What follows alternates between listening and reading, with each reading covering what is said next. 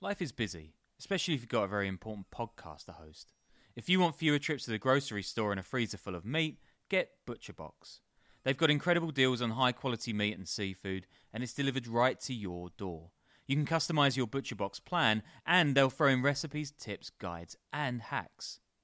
ButcherBox meat is humanely raised. There are no antibiotics or added hormones, so you can choose from grass fed beef, free range organic chicken, crate free pork, and wild caught seafood, and shipping is 100% free. Sign up at butcherbox.com slash underworld and use the code underworld to get our special deal.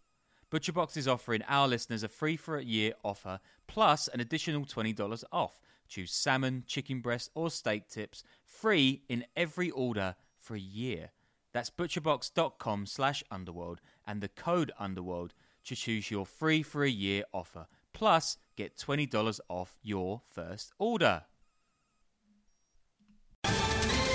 Ohio, ready for some quick mental health facts? Let's go. Nearly 2 million Ohioans live with a mental health condition.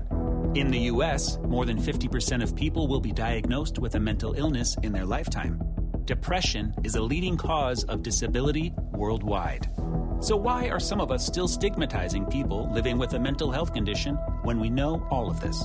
Let's listen to the facts and beat the stigma. Ohio, challenge what you know about mental health at beatthestigma.org. It's November 22nd, 2003, in the town of Wairoa on New Zealand's North Island. It's a sleepy place on the windswept beaches of Hawke's Bay, a surfer's paradise full of pretty Art Deco, home to a few thousand people. It's also a flashpoint for the country's underworld, a disputed territory between its two biggest gangs, the Mongrel Mob and the Black Power. 70 gangsters meet after a hearing outside Wairoa's pokey white walled courthouse. It's on. There's a massive street brawl fists, bats, and brass knuckles for a good 10 minutes before the cops arrive and everybody scatters. In days gone by, that might have been the end of it. But in 2003, seven years into a meth epidemic, and just months after New Zealand's biggest gang bust, violence is through the roof. A convoy of Black Power members heads off from Wairoa to a meeting spot five miles inland. But two mongrel mobsters have waited in the bushes, dressed in camo gear and carrying rifles. One of them fires at the convoy, hitting a 29 year old man, Henry William Waihape, killing him on the spot. Then they flee into the greenery. Extreme violence isn't new to New Zealand's biggest outlaw gangs, but murder is something that used to only happen rarely. Now it's in the news every other week. This is what happens when you throw millions of dollars and a potent new drug at bikers who've been causing mayhem for decades. And it's not just the locals in charge anymore. There are former Yugoslav hitmen, Vietnamese money launderers, triads, Burmese meth lords, and even South American narcos. And that's filtering directly out onto the streets of snoozy little Wairoa. Two are charged with Waihape's murder. Cops declare their investigations a success. But this is just the beginning of a fearsome escalation of New Zealand's organised crime trouble. And in the years to come, this Pacific Island paradise will witness gang violence the likes of which it's never seen before. Welcome to the Underworld Podcast.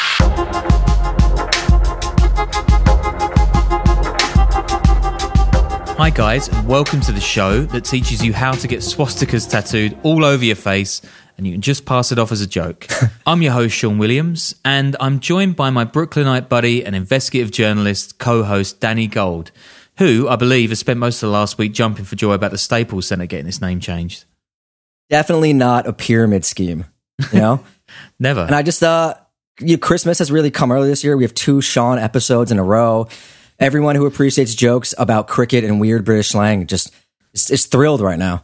You know, I managed to shoehorn some shit cricket joke into a show about Guinea Bissau, and I've done a show about New Zealand, and I don't think it's got a mention, which is nuts.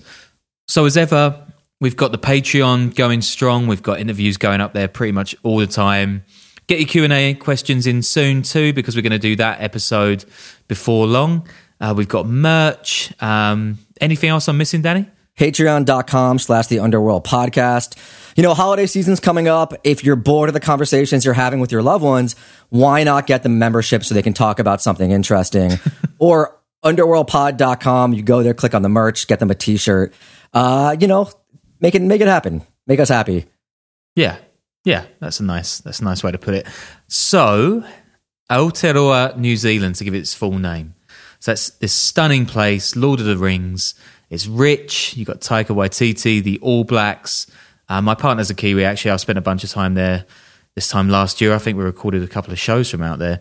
It's amazing. It's easily as beautiful as people say. In many ways, a little utopia, and it's pretty safe too. Everyone I've ever met from New Zealand when traveling has been just completely insane, but you know, like like in a good way. That's really all the insight I have into the country. Yeah, I think they like to think of themselves as like the Canada to America, but them to Australia. But um, probably going to piss off about all of our Australian listeners by saying that. But anyway, know, to to dump on them for a second, there's a huge dirty underbelly in New Zealand. Drug use through the roof, and the markups are insane. And they've attracted some of the world's worst crooks. A kilo of meth that costs 1k in China can fetch 180k in New Zealand. And that's this high grade so called P, the locals call it, which has become the country's jug of choice since its own Walter White made his own stuff in the mid 90s. Is P like a type of meth? Is it just slang short for anything? It's slang. And the funny thing is, I went out with a guy.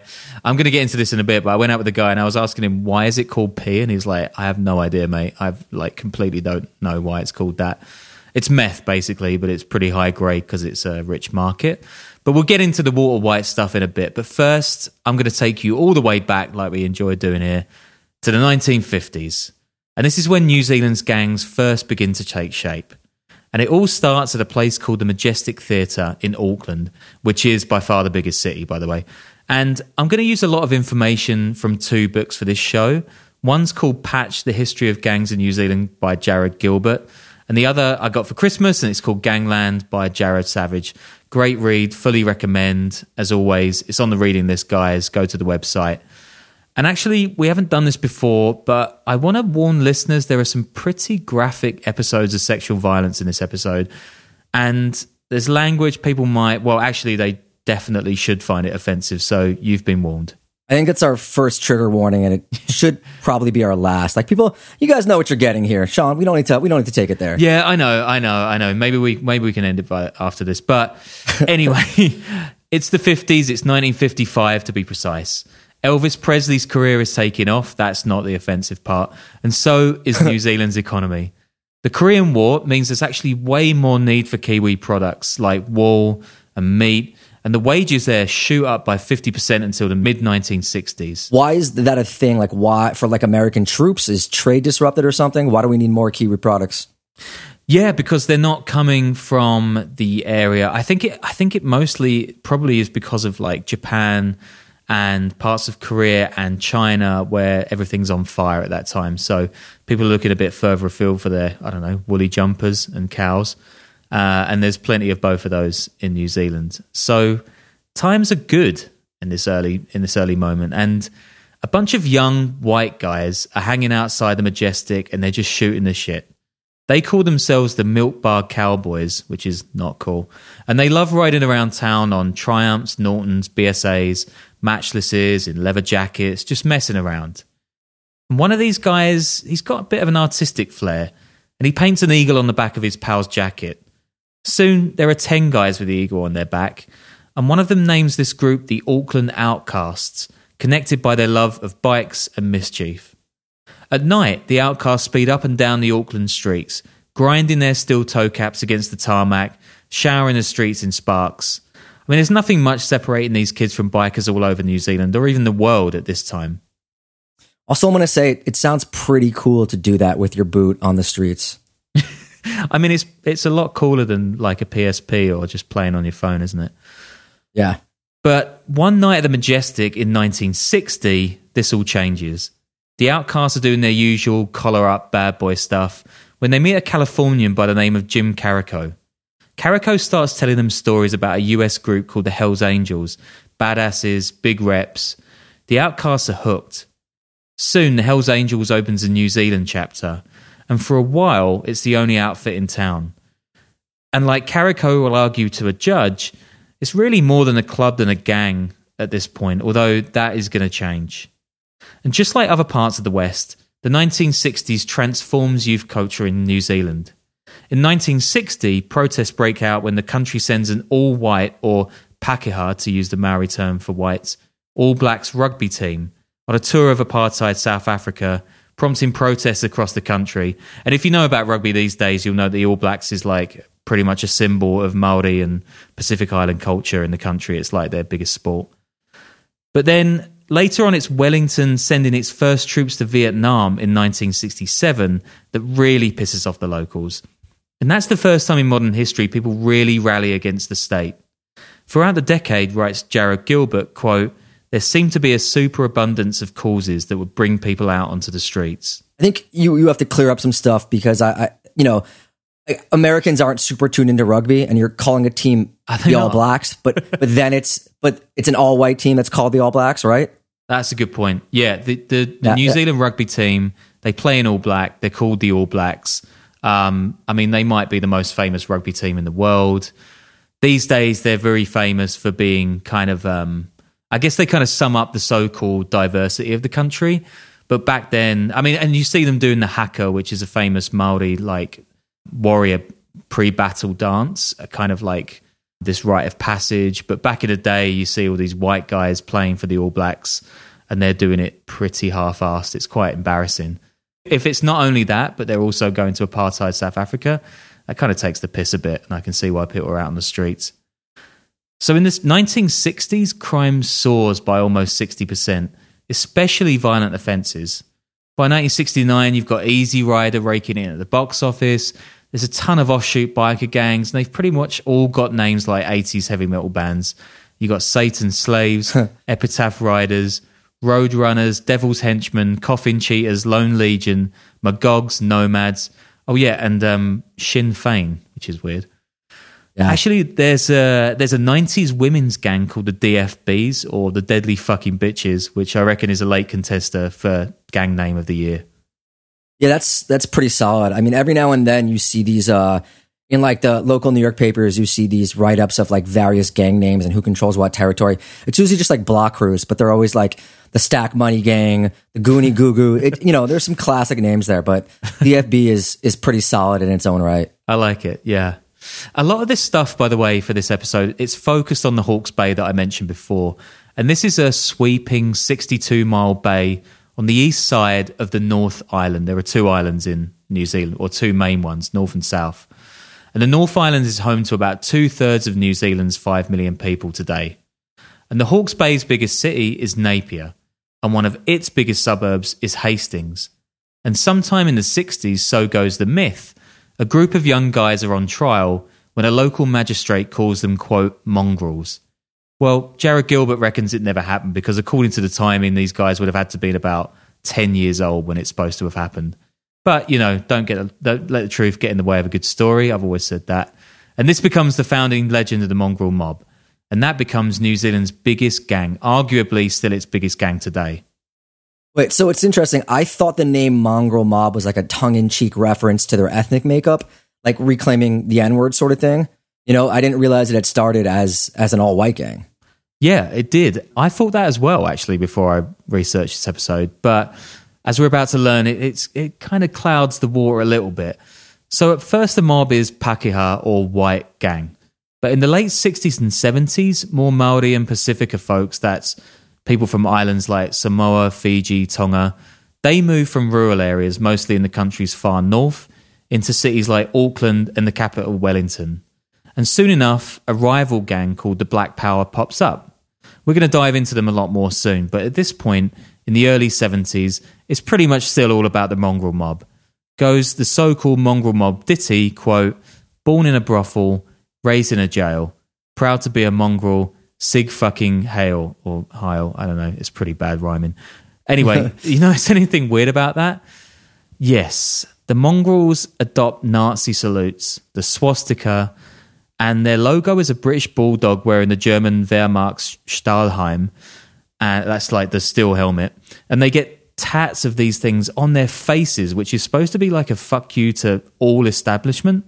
But as Maori, when your culture's been flattened by Brits and white supremacy over the years, I guess I, I would say it's a pretty massive cell phone. So wait, was the Nazi thing was the the gang was all white then, or did they have Maoris and Pacific Islanders in them too? So at this point, there's more Maori and Pacific Islanders like getting into the gang because they're kind of they're in this urban drift from the from the rural regions in the north. So more and more Maori people are in the gang at this point. point, and I think it's like some of it I think is to do with that feeling like an outsider racially, but it's it's more to do with just fuck everything to do with society. And it's Nazi stuff. It's not even confined to them. Black Power, that other gang I told you about, that uses it too, as does a Pacific Island gang called the Stormtroopers, who take it a, like a couple of, well, more than a couple of steps further. like, not just in the name, but they actually wear Nazi war helmets. And there's this really weird TV interview from 1970 I watched where this guy's like, uh, isn't that about white supremacy, guys? And the gang member's like, yeah, but, quote, we're just changing the situation. We're wearing it to be different. We don't want to comply with rules or anything like that, which is, I mean, given following orders and all that, it's kind of ironic. Says Newsweek at the time, quote, they have since embraced symbols associated with Hitler, insisting that this was an anti establishment rather than an anti Semitic practice. These include wearing patches of allegiance that feature a swastika and a British bulldog wearing a German military helmet. I think this was pretty common in biker gangs in the US too around the same time. Like, you know, they even used to do stuff like make out with each other just to mess with with the squares, you know? that reminds me of a story I heard about football tour, but yeah. Mm. Yeah, it's just banter, right? So yeah. this is uh, this is a gang member, by the way, called Te Tahaya Whero Werua, speaking to the mag. That's Newsweek. Quote, I didn't really look at it in depth with Hitler and all that sort of stuff. I just grew up knowing it was mongrel mob, but it's positive as. It's come away from fuck the society and all that kind of stuff. And in 2011, this stuff actually makes headlines again when a gang member is arrested for shouting Sieg Heil at police on New Year's Eve. Don't do that, guys. When a judge asks him what it actually means, he says it's, quote, just another way of saying hi to the bros. Yeah, that's such a good excuse for anything right there. that is the ultimate banter defense. I'm yeah. really like, this is about as being as offensive and outside society as it's possible to be. Same goes for this barking the mongrel mob do to greet each other. And I mean, just about everything else they do, really. In the early days, it turns from a rowdy drinking club to something way more sinister. Here's an early member called Gary Gerbers, quote, We would fight people wanting to join the gang ourselves and see what they could do. Or else we would send them in against terrible odds, wait a while, and then go in and smash them. That's the other guys they're sending these recruits in to fight. It was all about muscle. We hated bikers, and the only other gang were the Hells Angels. No, he uses the M word here, and that's to describe black power.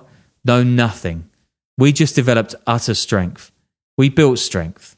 Our other hate was boat people, overseas ships, and we specialised in going out and wiping pubs out. About eight of us. Tough cunts. And we established such a strong name if anyone says anything wrong about the mongrels, I'd just smash them. Wait, I'm I'm like still confused on this end, right? So the mongrels at this point are they all white or are they mixed and they're mixed and they just hate other Pacific Islanders that are coming in, like newer immigrants? Like I'm I'm I'm not clear. When they say boat people, they literally mean like seamen getting off the boats at ports in oh, New Zealand. Yeah, okay. So just, I thought it was a derogatory term for like for people coming into the country. No, no. So at this point, they're like a really mixed racial group. Um, they, they, just, hate, they just they hate sailors. They just hate sailors. They and they still, I, I, guess, they're still making the sparks fly with their little boots and everything. Um, anyway, we just developed utter strength. That's like pretty red pill milady kind of speak, but you know, you get it. These guys are enjoying a scuff or ten, and they're building a rep as a neighborhood monsters. And in case you're not fully getting that message, there's another scene where a woman at a hotel bar, she talks down to our Gary, that's the guy from the previous quote. So he says, so he grabs her, hangs her upside down by her ankles, and rips her panties off with his teeth. And when he sees she's on her period, he pulls her tampon out and licks the blood off his face. This is him again. Most people would go like it was yuck, but these are the sort of stunts we used to pull, the sort of things we used to do because we were mongrels. It was just a thing of class. Our law was our law. It was bad law. It was dumb law. Uh, actually, maybe not mad, bad law. It wasn't bad then, but it was just a law all of his own. I mean, that is a pretty concise philosophy from Gary there. and one reason cited for this kind of abuse is that a lot of the founding mongrel mob come out of social care across New Zealand, where violence and sexual abuse is rife at the time. And as Gerbers has told the British show Ross Kemp on gangs, quote, we just shit right back.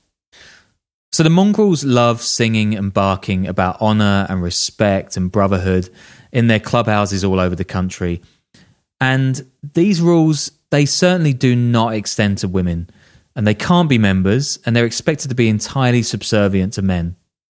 The worst is this practice called the block, which is when a woman enters a mongrel mob clubhouse, she's put over the block, which means she's literally gang raped. The last prosecuted case of this is in 2008, and the most infamous episode comes in 1987 when a 16 year old girl named Colleen Burrows is heading to get fish and chips for her family in Napier in the Hawke's Bay.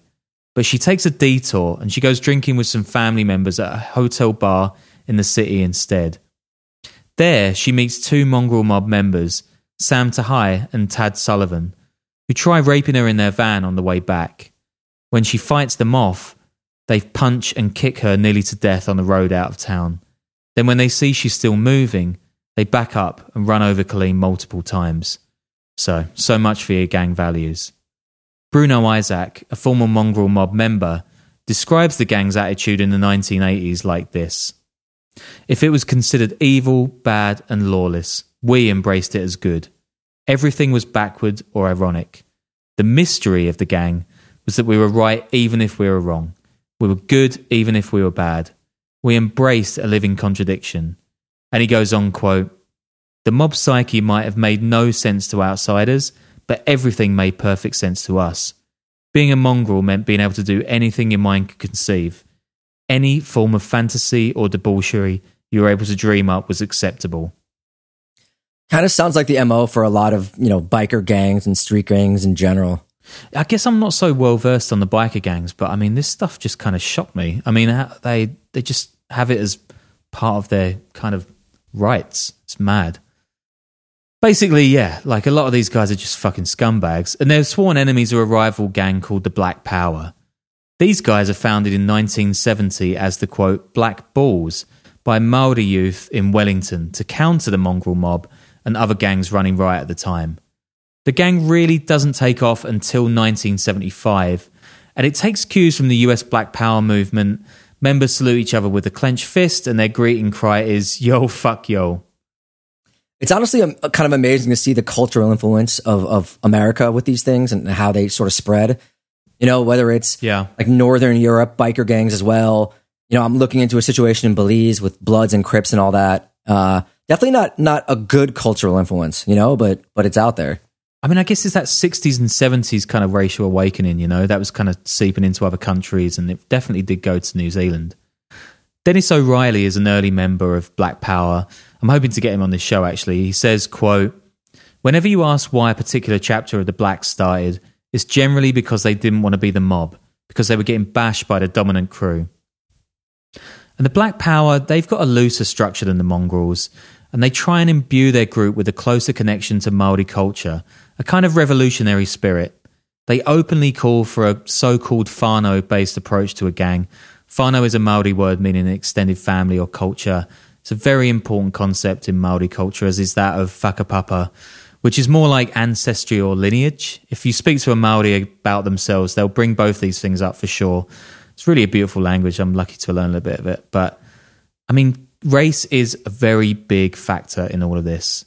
Maoridom is a warrior culture. It's bound by a dogmatic set of customs and beliefs. And they were considered fearsome fighters in the early years of colonialism. before the Waitangi Treaty of 1840, which I'll be careful how I word this, either brought peace between the British Crown and indigenous population, or fooled Maoridom into accepting Western concepts of land ownership. Maori iwi, or tribes, fought each other bitterly with fighting staffs called taiaha, and later muskets.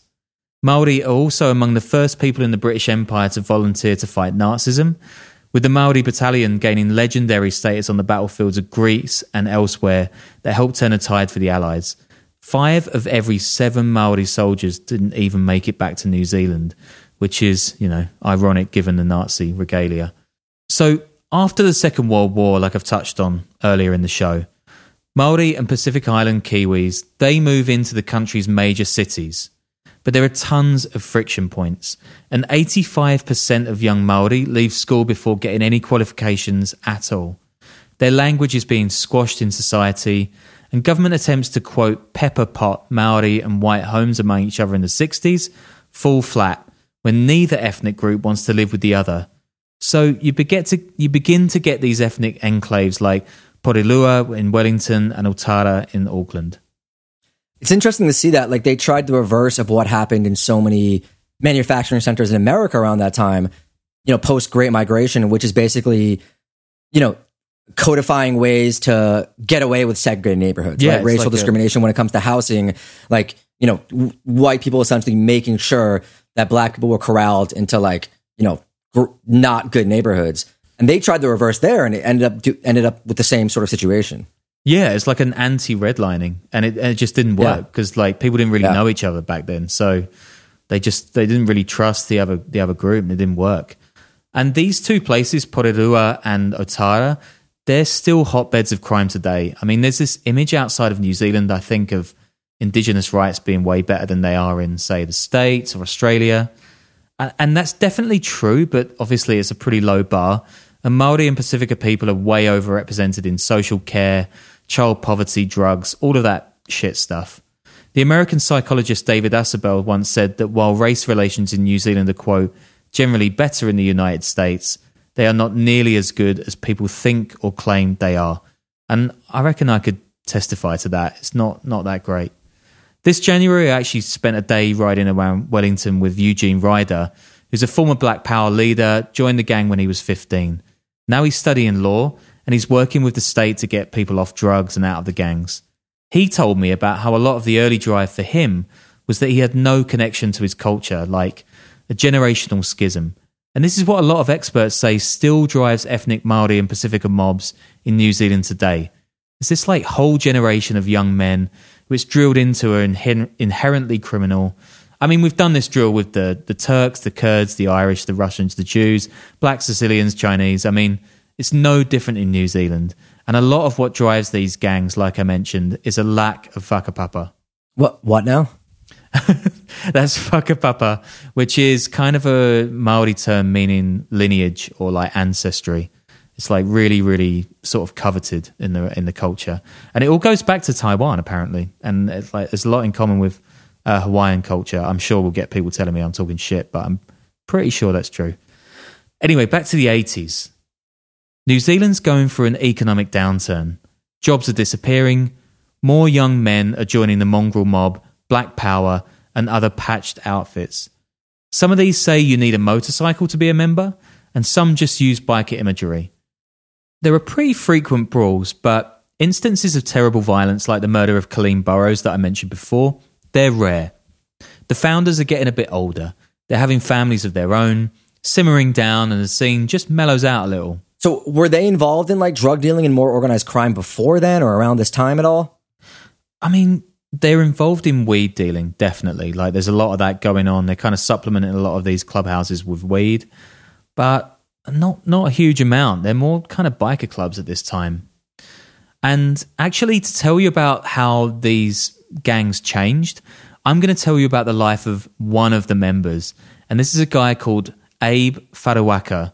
And he's the former president of Black Power and the so called grandfather of New Zealand's underworld. Abe comes of age in the 1980s and he models himself on the Maori warlord Hongi Hika, who blagged his way to a stash of guns in the early 1800s and blew his rivals away. And bear with me because this is great. Here's Abe talking to a journalist at Stuff magazine. Quote, he got on a ship to England all those years ago and met the king, who gave him some armour. He stopped off in Sydney on the way back and sold it and bought all these guns instead. Then he came back here and he smashed every cunt over.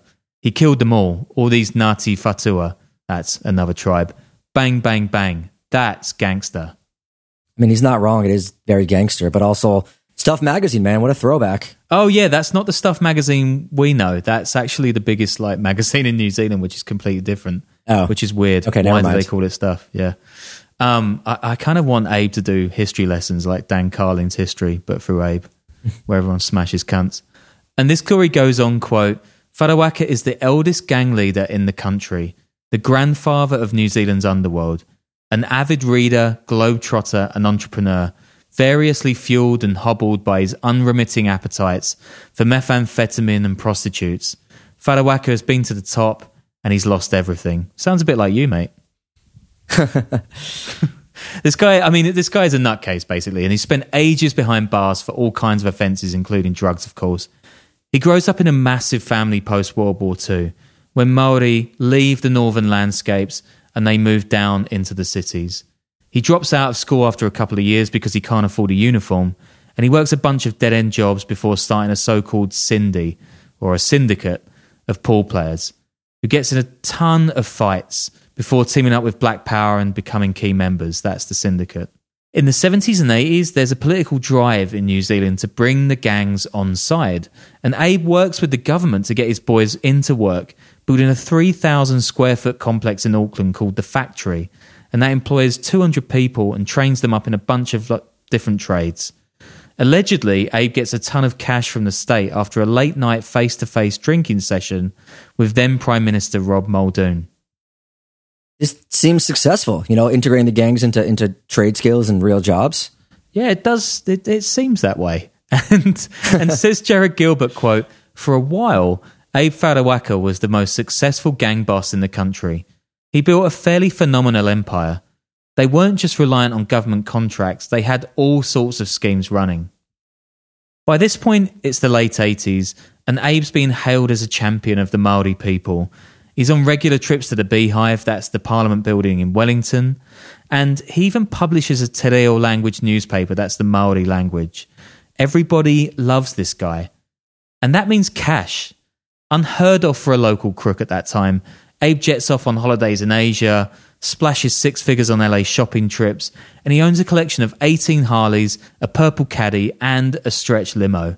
But shock horror, it's all going to come crashing down. First is the 1980s financial crash, which hits New Zealand a little later than other countries. I think we've mentioned it like all over the world. Gangs just like shot up in the mid 80s. That dries out the public's appetite for the work schemes in New Zealand.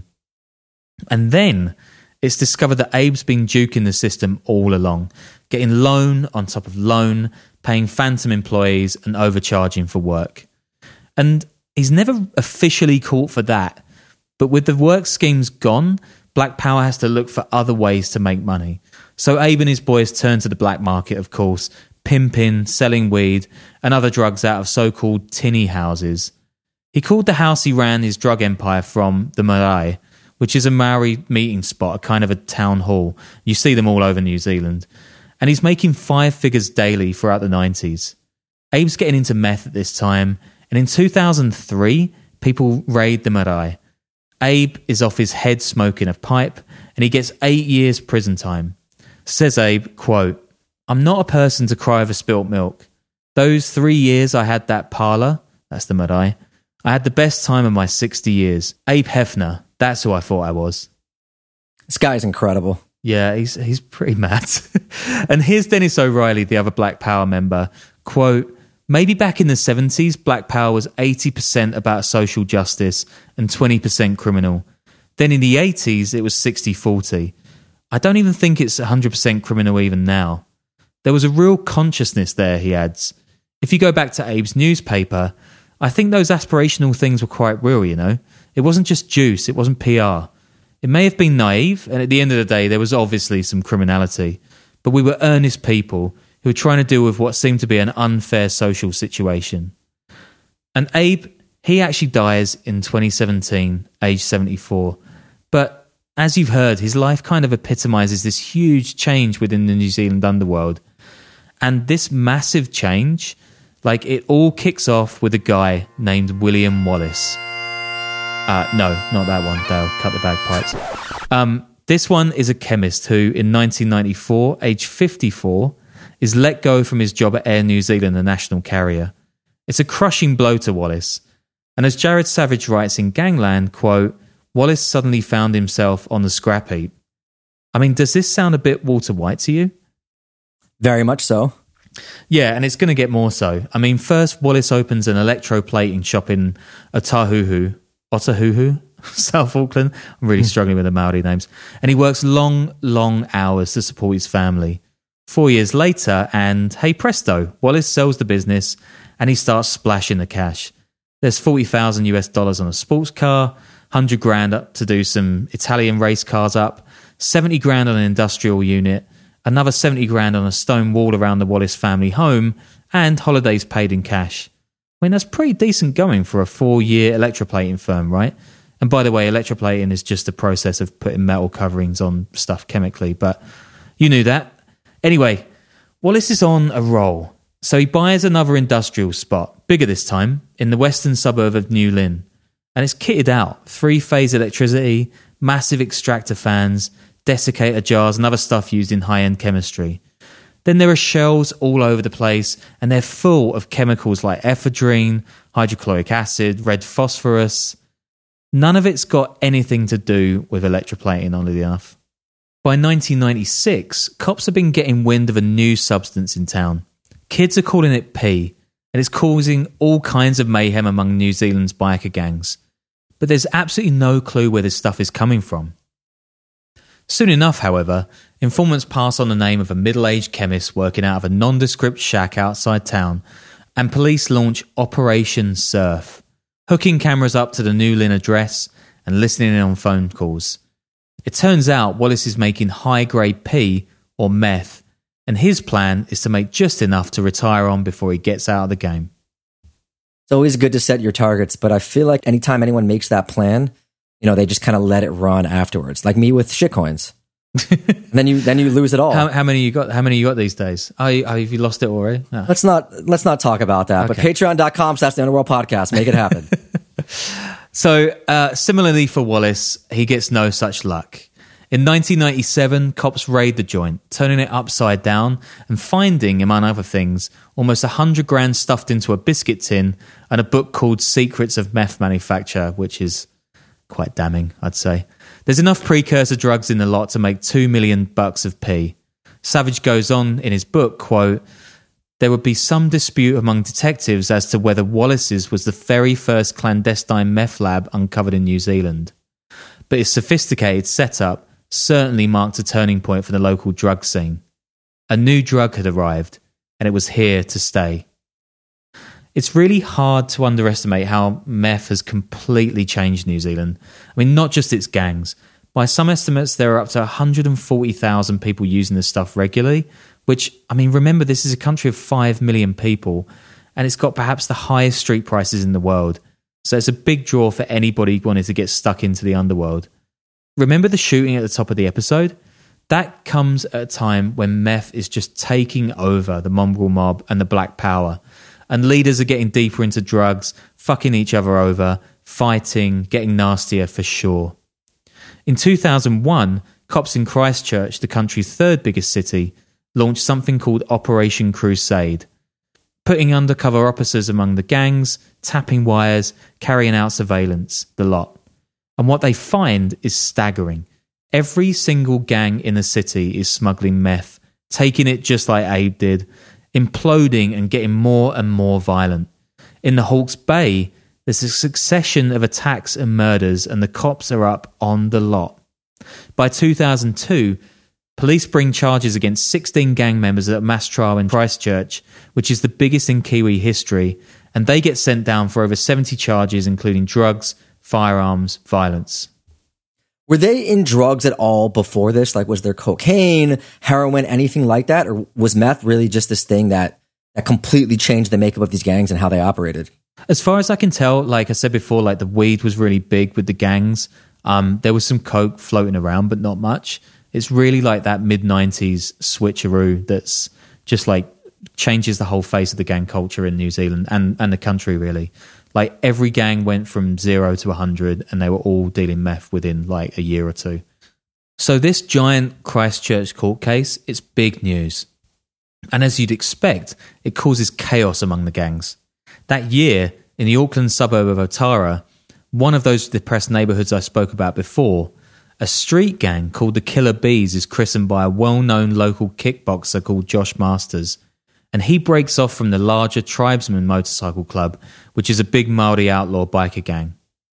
Masters, he's a bit of a street entrepreneur. And he's a big, scary fella too. Born in 1978 in Otara, he's a good rugby player. I mean, for American listeners, rugby is like American football, but without all the body armor and family annihilators. Like, he's really good at that. And by 21, he's a patched up tribesman gangster. And at this time in the late 90s, there's a growing discontent with the old guys who've carried these clubs for so long with their rules and regs and whatnot. And kind of taking their cue from the LA race riots and West Coast rap, a bunch like these guys split off into smaller mobs. Masters raps under the pseudonym Gravity. According to Jared Savage, quote, Masters was tough, strong, and fearless. He was also handsome and charming, and had genuine leadership and business savvy. Only Master sees a bit more than that. He sets up something called Colorway Records and he raps himself. He's charismatic and youngsters flock to him media start worrying about all these kids getting a so-called master's degree. Oh, that is solid. I mean, whatever editor or writer coined that, that that is like get give them a raise. It takes a lot to get an okay from you and stuff like that as well. So uh, that's, yeah, we, that's, we, need to reach I mean, out that's to just, that guy. That's just good. then in 2008, Josh Masters heads with a bunch of his boys to a showdown with tribesmen in South Auckland over, you guessed it, meth shipments. And this ends in a shootout and two people injured. Little does Masters know, but Kiwi cops are already onto him as part of Operation Leo, which seizes hundreds of thousands of messages until May 2008, when it swoops, arresting 43 of his Killer Beez members, half a million drugs, cash, stolen property, and bikes and cars. By 2010, age 30, Masters is sentenced to 10 years on money laundering and drugs charges. On April 26, 2019, Masters is riding his Harley by a dealership when a former friend, a giant guy called Okositino Tae, who's now a member of the tribesman outfit himself, shoots Masters in the arm with a 9mm semi automatic pistol.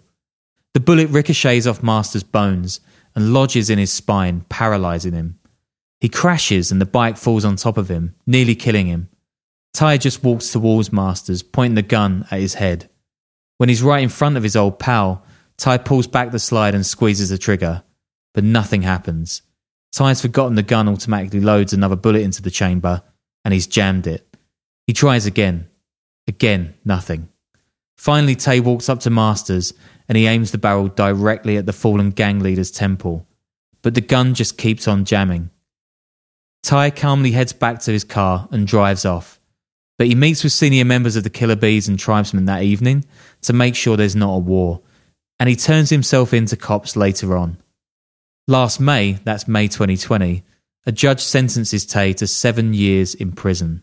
That's it, huh? They really don't do the whole send criminals to prison thing there. No, I mean they've got prisons, unlike Guinea-Bissau, but I think they're on the I think they're on the softer side of uh, the sliding scale that we normally look at. So we're really up to speed now, and we've got old patched gangs like the Mob, Black Power, street gangs like the Killer Beez, and there's a whole shitload of meth.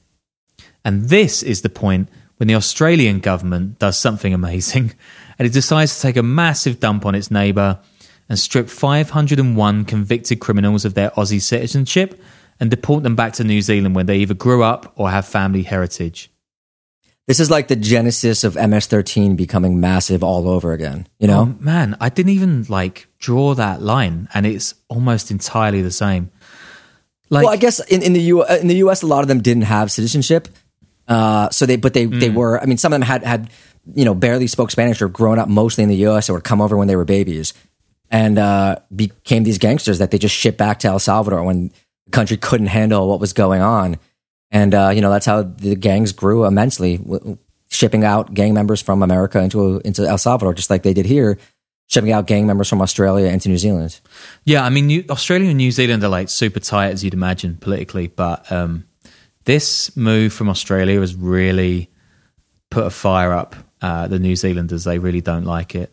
And I mean, it's obviously bad diplomacy. And there's this amazing video. Uh, I've put it on the reading list. Like it's worth checking out. Where Jacinda Ardern and Scott Morrison, the two leaders, are just standing there at a press conference, shitting on each other, not looking at each other once, and saying how bad this move is. And these guys, like these guys, the 501 that are deported, these aren't just small time crooks. These are proper gangsters. They're leaders of Aussie biker mobs like the Rebels and worse, the Comanchero MC. These lot, they're a one percenter outlaw mo- motorcycle gang at war with fellow Aussie outfit the Bandidos. It's most notorious, the Comancheros, for a 1984 Father's Day massacre in Sydney that left seven dead, including one innocent bystander. These guys are deep into the international meth trade out of Burma, and we'll definitely cover them at some point. Basically, these guys are not local gangsters. They're a well oiled mafia with ties to Asian and South American cartels. The Comancheros officially open a New Zealand chapter in 2018, and they get to work supercharging the domestic drug trade. The Comanchero New Zealand president, Pasilika Naufahu, was jailed for 10 years this February for his role in a massive drugs and money laundering scheme. Naufahu, who's Tongan by heritage, was sent, inverted commas, back under the 501 scheme in 2016. Says the judge at his sentencing, quote, Mr. Naufahu's resurrection of his gang affiliations and his resort to offending in Auckland was virtually guaranteed when he was deported to New Zealand. The Comancheros even command a special wing at Auckland's Mount Eden prison. The Comancheros are an ex- exclusive club. They're very picky about who can join them outside prison, an employee tells the New Zealand Herald. They wear flashy suits and they drive nice cars. They don't necessarily do all the dirty work, but they have a lot more money than other gangs. So I was kind of picturing, you know, dirty leather vests and handlebar mustaches, but this seems quite different than that. Well, they kind of are that as well. It's really weird. They're like they combine so many different aesthetics of different gangs. Like we'll definitely do an episode on these guys because they're, I mean, they're they're dark motherfuckers, but they're interesting. And as if they've been listening to this pod, Naufahu and his boys, they're busted when cops get into Instagram posts of them with stolen bikes, Always. cash. I know, I know, right? You name it. These guys use their social media wealth to attract new recruits, especially so called clean skins. That's guys without criminal records who can help ship product, of course.